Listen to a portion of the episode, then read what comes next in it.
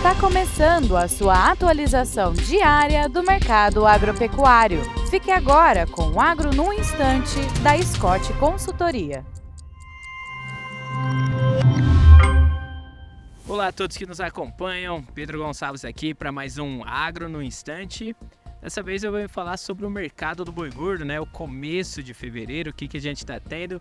Não tiveram muitos dias ainda para a gente ver como que esse mercado ah, se movimenta, mas já adianto que fevereiro é um mês que traz uma dinâmica um pouco diferente para o mercado do boi gordo, porque é um mês que tem alguns dias a menos, né? Devido ao carnaval.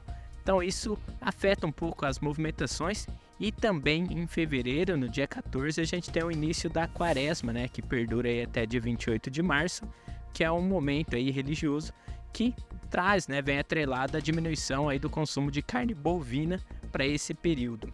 Então, o que, que a gente está vendo para fevereiro? Os preços aí vieram de estabilidades, né, ah, nesse dia 5, com cotação mais próxima dos 235 reais por arroba, esse preço aqui em São Paulo, e 245 reais por arroba para o que a gente chama de boi China, né, o bovino destinado à exportação.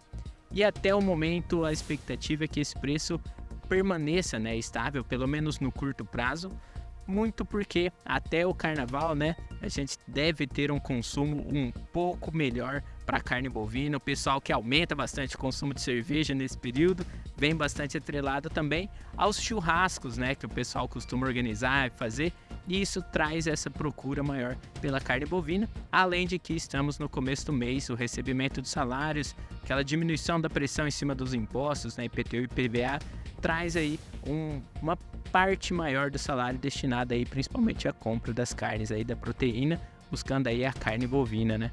Por parte do brasileiro. Bom, pessoal, o que eu tinha para trazer hoje era isso.